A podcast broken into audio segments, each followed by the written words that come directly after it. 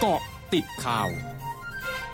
กาะติดข่าว 11 นาฬิกา 33 นาที 4 มกราคม 2565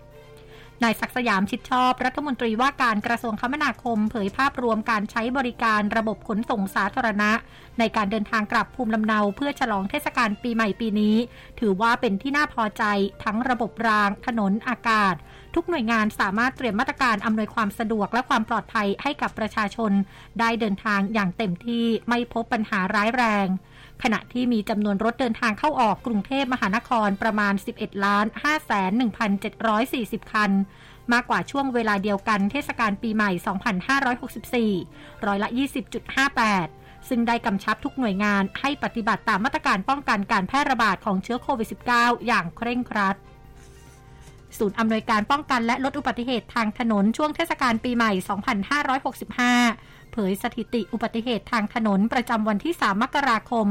เกิดอุบัติเหตุ 264 ครั้ง ผู้เสียชีวิต 34 ราย ผู้บาดเจ็บ 274 คน ซึ่งการขับรถเร็วยังเป็นสาเหตุที่ทำให้เกิดอุบัติเหตุสูงสุด ร้อยละ 35.61 รถจักรยานยนต์เกิดอุบัติเหตุสูงสุด ร้อยละ 83.03 สรุปอุบัติเหตุทางถนนสะสมช่วง 6 วัน เกิดอุบัติเหตุรวม 2,488 ครั้ง ผู้เสียชีวิตรวม 300 ราย ผู้บาดเจ็บรวม 2,471 คน จังหวัดเชียงใหม่เกิดอุบัติเหตุสะสมสูงสุด 92 ครั้ง กรุงเทพมหานครมีผู้เสียชีวิตสะสมสูงสุด 20 ราย นายวิเชียนจันทรโนไทย ผู้ว่าราชการจังหวัดนครราชสีมาออกหนังสือด่วนที่สุด ถึงหัวหน้าส่วนราชการทุกอำเภอ ให้ยกระดับมาตรการป้องกันการแพร่ระบาดของโรคโควิด -19 หลังเทศกาลปีใหม่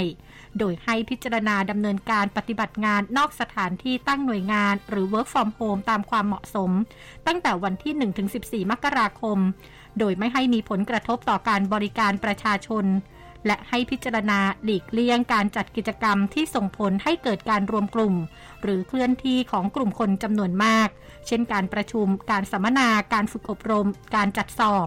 หากมีความจำเป็นให้จัดกิจกรรม โดยวิธีการทางอิเล็กทรอนิกส์ให้มากที่สุดสำหรับสถานศึกษาให้ประเมินสถานการณ์ความเสี่ยง หากพบมีนักเรียนหรือครูที่เป็นกลุ่มเสี่ยง ให้พิจารณาปรับการเรียนการสอนเป็นระบบการศึกษาทางไกล เช่น On Air Online On Hand และ On Demand ตามความเหมาะสมสำนักงานสาธารณสุขจังหวัดนครศรีธรรมราชรายงานสถานการณ์โรคโควิด -19 วันนี้ มีผู้ติดเชื้อรายใหม่ 91 ราย เป็นผู้ติดเชื้อในจังหวัด 88 ราย ในเรือนจำและทันทสถาน 1 ราย ผู้ติดเชื้อจากต่างจังหวัดเข้ารับการรักษาในพื้นที่ 2 ราย ยอดผู้ติดเชื้อสะสมระลอกใหม่ 49,958 ราย มีผู้เสียชีวิตเพิ่ม 1 ราย เป็นหญิงอายุ 29 ปี รวมมีผู้เสียชีวิตสะสม 338 ราย ช่วงนี้ไปเกาะติดสถานการณ์ชายแดนไทยเมียนมาค่ะ เกาะติดสถานการณ์ชายแดนไทยเมียนมา สถานการณ์ชายแดนพื้นที่อำเภอแม่สอดจังหวัดตาก มีการประทะกันระหว่างทหารเมียนมากับกองกำลังชนกลุ่มน้อยเชื้อสายกะเหรี่ยงเคอินยู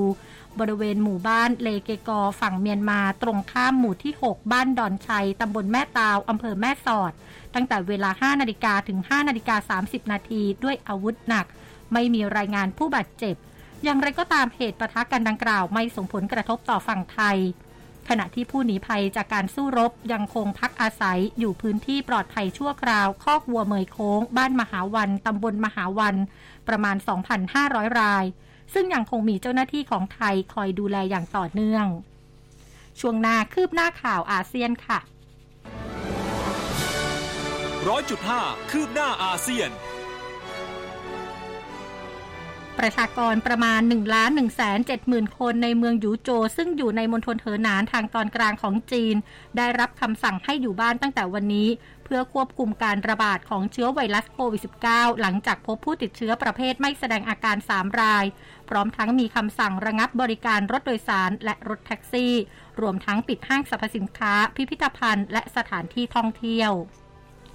กรมการกงสุลกระทรวงการต่างประเทศสปปลาว อนุมัติเพิ่มเติมอีก 14 ประเทศที่สามารถเดินทางเข้าสปปลาวได้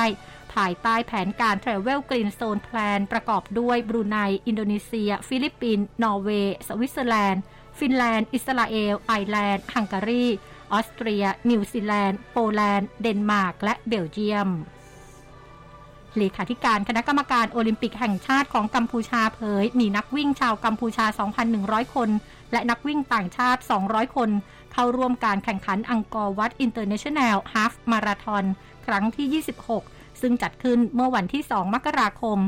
โดยการแข่งขันครั้งนี้ยังเป็นการส่งเสริมการพัฒนาด้านกีฬาและการท่องเที่ยวในกัมพูชา ทั้งหมดคือเกาะติดข่าวในช่วงนี้ภัยดัญญางานสถินรายงานค่ะ